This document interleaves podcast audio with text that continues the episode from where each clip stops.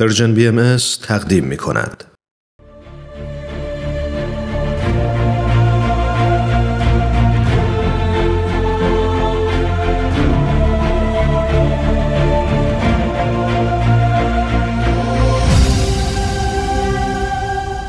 چشمه خورشید، نگاهی به آثار حضرت باب.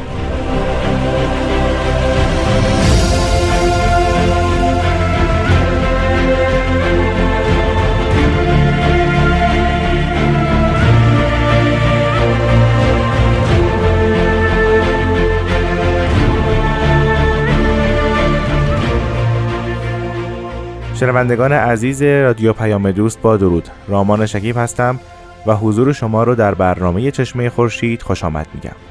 ما در این برنامه به همراه مهمان عزیزمون جناب استاد بهرام فرید به معرفی و بررسی مختصر آثار حضرت باب، پیامبر دیانت بابی و مبشر به ظهور حضرت بهاءالله میپردازیم. اما پیش از این که خیر مقدم بگم به استاد عزیز، این مطلب رو اینجا ذکر بکنم که امروز روزی خاص هست برای بهایان عالم. در این روز حضرت باب در حضور جناب ملا حسین بشرویه ملقب به باب الباب اظهار امر یا بعثت کردن. من این روز و این مناسبت رو به همه اهل عالم تبریک میگم. با ما همراه باشید.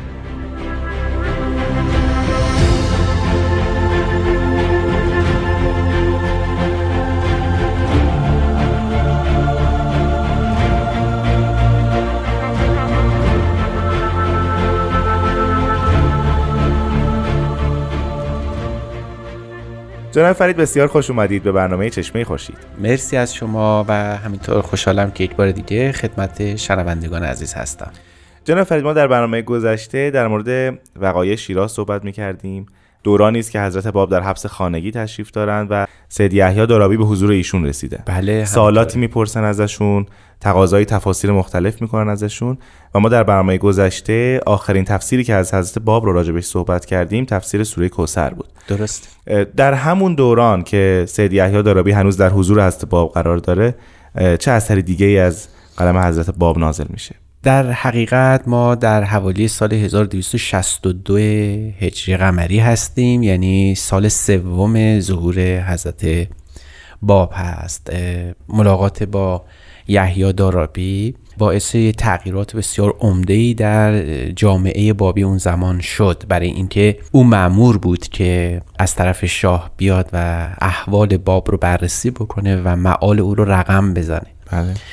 از این جهت او از جهت محکمکاری به تعبیر ما میخواست که امر حضرت باب رو، قضیه باب رو به گونه ای درست بررسی بکنه، چون مسئله حیاتی بود. سوالی هم که از تفسیر سوره کوثر کرد در سلسله یک سری از سوالاتی بود که از حضرت باب داشت و این خطاست که فکر کنیم او در قصد آزمون حضرت باب رو در حقانیت بله. داشت. درست. شاید اون اوائل این انگیزه اصلی برای او بود و نیت حقیقیش این بود که باب رو بیازمایه در این خصوص، اما بعدها وقتی که جلالت و جبروت حضرت باب رو دید و نوع آثار ایشون رو مطالعه کرد و خواند، فهمید که منبع دانش و حقیقتاً باب علم الهی است. بله. از این رو سوالات متعددی رو از حضرت باب کرد که جواب بسیاری از اونها رو هم گرفت. چند اثر از حضرت باب وجود داره که این احتمال هست که خطاب به یحیی دارابی یا وحید اکبر باشه. چرا احتمال؟ برای اینکه بسیاری از محققان آثار حضرت باب این تصور رو دارن که ممکنه که این آثار صرفاً بر اساس یک سائل نامعلوم نازل شده باشه. بله. ولی ما در فحوای کلام میفهمیم که اشاراتی که در این آثار وجود داره به احتمال زیاد به ظن قوی مخاطب اصلی خود یحیی است. اگر موافق باشیم به یه چند تا از این آثار اشاره بله بکنیم. حتما. در مجموعه آثار حضرت باب سه تا اثر وجود داره که خیلی شبیه همان نامهاشون، مثلا رسالت الهائیه، تفسیر حرف ها، تفسیر ها و یک اثر دیگه‌ای هست که در برخی از کتب بهایی و بابی می‌بینیم به اسم رساله الفین، یعنی دو الف، دو هزاره. بله. وقتی به مضمون اینها مراجعه میکنیم متوجه میشیم که واقعا ما در حقیقت با سه تا اثر مختلف و مجزا از هم روبرو هستیم و این نامها در واقع به علت عدم آشنایی نویسندگان با متن اثر، این نامها به صورت مترادف گاهی اوقات هم متباین از هم به همدیگه اطلاق شدن. یعنی نامهاشون هم متفاوت بوده اصلا یا نه نام همین بوده؟ در نامها همین هست بله. ولی هر کسی خواسته که نوعی این رو تخفیف بده، مثلا اه. تفسیر حرف ها شاید همون تفسیر ها باشه که در برخی از نسخه های دیگه وجود داره. یه نکته جذابی که وجود داره در یکی از این آثار مطلبی وجود داره که حضرت بهاءالله شارع آیین بهایی به اون اشاره عجیبی کردن و اون این است که می‌فرمایند این این متنی که الان زیارت می‌کنیم از حضرت بهاءالله است در کتاب معروف ایقان. می‌فرمایند همچنین در تفسیرها تمنای شهادت خود را نمودند که در در وصف از باب توضیح میدن. بله. بعد متنی رو نقل می‌کنند به این صورت: کأنی سمعت منادیان ینادی فی سری عفد احب الاشیا الیک فی سبیل الله کما فدل حسین علیه السلام و فی سبیلی الی آخر. ما میبینیم که حضرت بهاءالله این متن رو نقل از رساله تفسیرها فرمودن. از این رو چند نکته جذاب وجود داره. یکی خود حضرت بهاءالله اشراف کاملی به آثار حضرت باب داشتن. از طرف دیگه به یک اثر مشهوری از حضرت باب اشاره می‌کنم، تفسیر حرفه ها، تفسیرها، و یک جمله‌ای هم که نقل کردن جمله بسیار کلیدی است. ما در واقع این جمله معنای فارسی اون میشه این میشه که من در عالم سر و باطن خودم دیدم یک شخصی منو ندا میزنه که خطاب میکنه که بهترین چیزهایی که نزد توست رو در راه خدا فدا کن، همونطور که حسین، یعنی حضرت حسین سید الشهدا در راه من این کارو کرد. خب نکته جذابش این است که این سال سوم ظهور همون جریانی که در سال اول و روز اظهار امر در هزار و دویست و شصت رخ داده بود در قیم الاسما که حضرت باب فرموده بودن که نهایتا من باید فدا بشم، بله. اینجام داره تکرار میشه، یعنی اون معال نهایی، عاقبت نهایی حضرت باب مثل این که همیشه مد نظر ایشون هست در همه مراحل، حتی در ماکو و چهر. یعنی ایشون میدونستن که نهایتا کار به کجا ختم میشه. از این رو حضرت بالا این شأن حضرت باب رو با امام حسین مقایسه کردن. بله. این نکته بود که جدا از روند برنامه امروز ما باید گفته میشد. بسیار ممنونم جناب فرید. اگر موافق باشین یه استراحت کوتاه بکنیم و دوباره برمیگردیم. بله.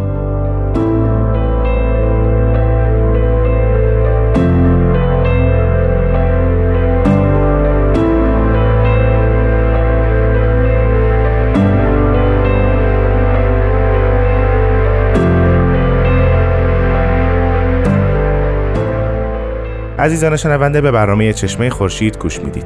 جناب فرید پیش از استراحت در مورد سه اثر از حضرت باب صحبت کردید، بله. که اسمهاشون خیلی شبیه به هم هست و گاهی هم. به جای هم استفاده میشن و اشتباه گرفته درسته. میشن. آیا زمان نزول این سه اثر هم نزدیک به همه یا اونها متفاوته؟ بله، این سه تا اثر واقعا هر سه در شیراز و اتفاقا بعد از ایمان سید یحیی نازل شدن. برای اینکه خود حضرت باب در یکی از آثارشون که در اصفهان نازل شده میفرمایند که غیر از جهت اختیار که جهت تجلی امرالله در رتبه خلق اول جهتی حکم نفرمودند، اگرچه در حقیقت ذکر این مسئله فیما بین حکما احکام مختلفه است، چنانچه در تفسیرها و رسائل دیگر استدلال ابطال بعضی ایشان شده.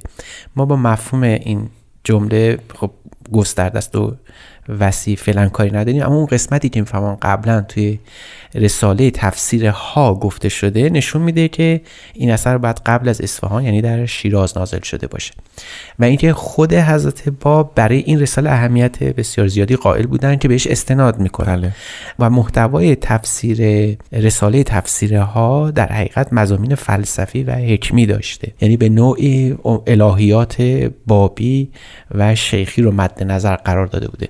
از این جهت بله کاملا درسته و این تفسیر یقینا در شیراز نازل مشغول شدیم. پرسشی که به وجود میاد اینه که چرا سه تا اثر نزدیک به هم در زمان نزدیک به هم و با اسم‌های شبیه به هم باید نازل بشه؟ ما اینو میتونیم به صورت حضور سید یحیی حلش بکنیم، چون سید یحیی میدونسته که بعد جهت مأموریتش بالاخره از شیراز عازم تهران بشه. بله. و قبل از اینکه به تهران برسه بعد ابلاغ امر بکنه به پدرش، همونطور که برنامه‌های قبلی گفته شد. از این جهت فرصت اندکی بوده و این شب‌ها که حضور حضرت باب میرسه مقتنم میدونسته این حضور رو و برای همینم دائما سوالات گوناگونی میکنه. مثلا یک اثر دیگری هم از حضرت باب وجود داره که ما بعداً بهش اشاره خواهیم کرد و اون شرح حدیث ابوالعبید مخصومی معروفه که این هم مخاطبش در واقع خود سید یحیی هست. باری بعد عرض کنم که ما در حقیقت اینجا صحبت از سه تا اثر داریم. بله. یکی تفسیرها که جزء اول بعد اسم بگذاریم که با این جمله شروع میشه: بسم الله الرحمن الرحیم، الحمدلله الذی جعل طراز الواح الابداع طراز الالف القائم بین الحرفین. به این معنا که خدا رو سپاس میگذاریم از این جهت که خودش رو با الف بین دو حرف جهان رو زینت بخشیده. بله. و ما میدونیم این منظورشون از الف بین دو حرف همون خود کلمه باب هست. آه. که باب از دو حرف ب، الف و ب تشکیل شده. این تفسیر یقیناً خطابش سید یحیی دارابی است.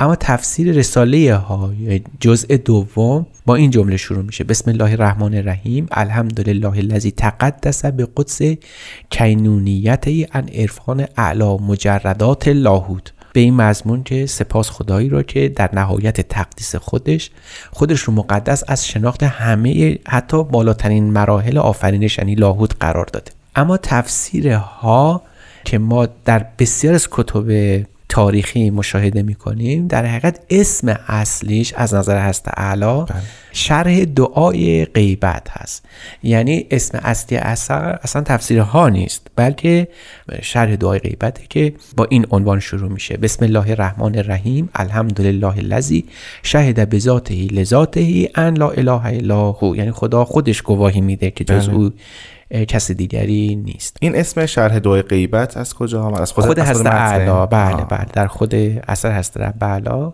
این عنوان وجود بله. داره و محققان اولیه و مورخان ابتدایی ام نهضت بدی همین اسم رو بر اثر گذاشته بودن و این اثر هست که حضرت بهاءالله در کتاب ایقان جمله از اون رو نقل کردن که ابتدا خدمت شما عرض شد.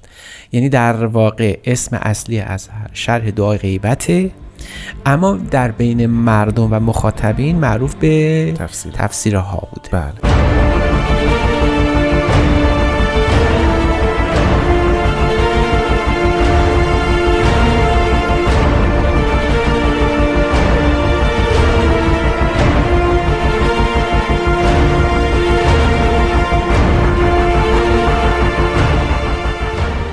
جناب فرید، اون جزء سومی که ذکر فرمودی این که اسم اصلی شرح دعای غیبت هست. بله. حضرت بالا در کتاب ایقان از اون به نام تفسیرها یاد میکنن. بله. اما معلومه که پیش از این این اسم عوض شده، یعنی این شرح دعای غیبت تبدیل شده به تفسیرها. بله بله. چه اتفاقی میفته که این اثر نامش عوض میشه؟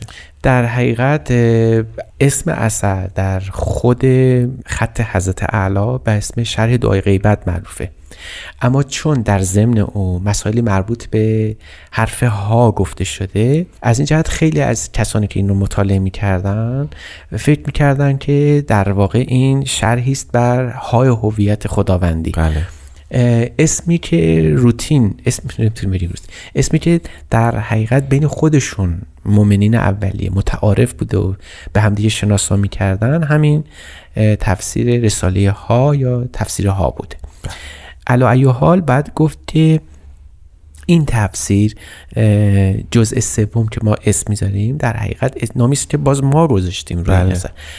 رساله ها دو جزء بیشتر نداشته، یعنی جلد یک و دو که مربوط به تفسیر حرف ها بوده. چرا حالا ها رو انتخاب کردن؟ برای اینکه کسی که این سوالو کرده که یحیی باشه شروع اثرش با هو الله بوده. حضرت باب به این اثر به همین نکته اشاره میکنم، میگن چون رساله تو با کلمه هو شروع شده و حرف اول اون ها محسوبه، پس من راجع به ها میخوام برای توی توضیحاتی بدم. حالا در این حال یه نکته ظریفی هم وجود داره و اون اینه که خود حرف ها به حروف ابجد پنج و پنج به حروف ابجد باز کلمه باب رو هم شامل میشه. پس در واقع این دو جزء، جزء یک و دو از رساله ها، در حقیقت بیان مقامات خود حضرت باب و شونات علمی ایشون بوده.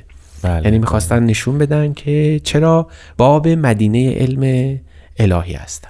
از لحاظ محتوایی مخصوصا دو جزء اول چقدر شبیه هم و چقدر متفاوتن؟ آیا در دنباله هم اومدن یا اینکه نه اصلا مستقل میشه اونها رو در نظر گرفت؟ نه، کاملا اونجور که خود حضرت باب توضیح دادن این اثر ادامه جزء یک محسوب میشه. یعنی در حقیقت میشه گفت از این سه عنوانی که ما در اختیار داریم، بله، جزء اول و دومش در حقیقت مکمل همن، اما اون رساله سوم که شرح دعای غیبت باشه در حقیقت اصلا چیز دیگری است یا اثر دیگری است بعد محسوب بشه. جناب فرید اشاره فرمودید که اون شرح حرفه های اون های هویت رو از باب در این دو رساله دو جزء اول مخصوصا انجام دادن. بله. یکی از حروف نام بها هم همین حرفه ها هست که در درست. وسط بین با و الف قرار گرفته. بله بله. آیا در این آثار اشاره میشه به نام بها؟ بله، هم از جهت ظاهری ما اشاراتی داریم، هم از جهت محتوایی، یعنی اینکه یه شخصیتی وجود داره که در واقع باب مقدمه ظهور هست و ما در خود اثر میبینیم. این که خدا رو نمیتوان شناخت جز در لباس یک انسان کامل، بله، باز این از نظر هست باب نمیتونه همه مظاهر ظهور باشه به نوعی، بلکه مشیت اولی است که در ما ظهور کرده و این بها باشه. اینو باز در خود اثر به گونه‌ای ما میبینیم. اما در عین حال نکته بسیار مهمی که وجود داره، از نظر حضرت باب کلمه بها خودش میدانید و میشه تصور کرد که با مقدم برها هست. بله. یعنی اگر با رو رمز از باب بگیریم، بعد ابتدا ظهور حضرت باب مقدم بر ظهور حضرت بها که حقیقت حرف ها باشه. شاید اینطور بشه تعبیر کرد که حضرت باب داشتن به یه گونه به یحیی و مؤمنین اولیه میرسوندن که مبادا تصور بکنید که این ظهور قائم و نهایی است، مهدی موعود قائم آل محمد پایان راه نیست، بلکه خودش در این حال مقدمه است بر اون ظهور کلی الهی که ما در عرف شیعه به اسم قیام حسین میشناسیم. بله. و اینجا میبینیم که رجعت حسینی، یعنی نام حضرت بهاءالله که حسین علی هم بود، اینجا مد نظر قرار میگیره. به عبارت دیگه تفسیر ها وقتی آدم این رو متوجه میشه، آدم حدس میزنه که حضرت باب در واقع خودشون رو قربانی ظهور حضرت بهاءالله کردن، چنان که اونجا هم توی اون اثر حضرت بهاءالله به این نکته اشاره میکنن، یعنی در کتاب ایقان که خوندیم که میفرمان من در رساله ها این جمله بود که یه کسی در باطن من داره صدا میکنه، ندا میکنه که بهترین چیزها رو فدا کن همونطور که حسین فدا کرده بود. این شاید اینطور بگیم که حضرت باب خودشون رو هم از جهت ظهور، هم از جهت شخصیت و هم از جهت معال خودشون رو فدای ظهور حضرت بهاءالله کردن. خیلی ممنونم از شما جناب فرید که این هفته هم وقتتون رو در اختیار ما در برنامه چشمه خورشید قرار دادید. من هم خیلی خوشحال بودم که خدمت شما هستم و شنوندگان عزیز. ممنونم. شنوندگان عزیز، از شما هم بسیار سپاسگزارم که با ما همراه بودید. شما میتونید بخش‌های مختلف برنامه چشمه خورشید رو از پادکست پرژین بی ام اس گوش بدید. تا هفته آینده، خدا نگهدار.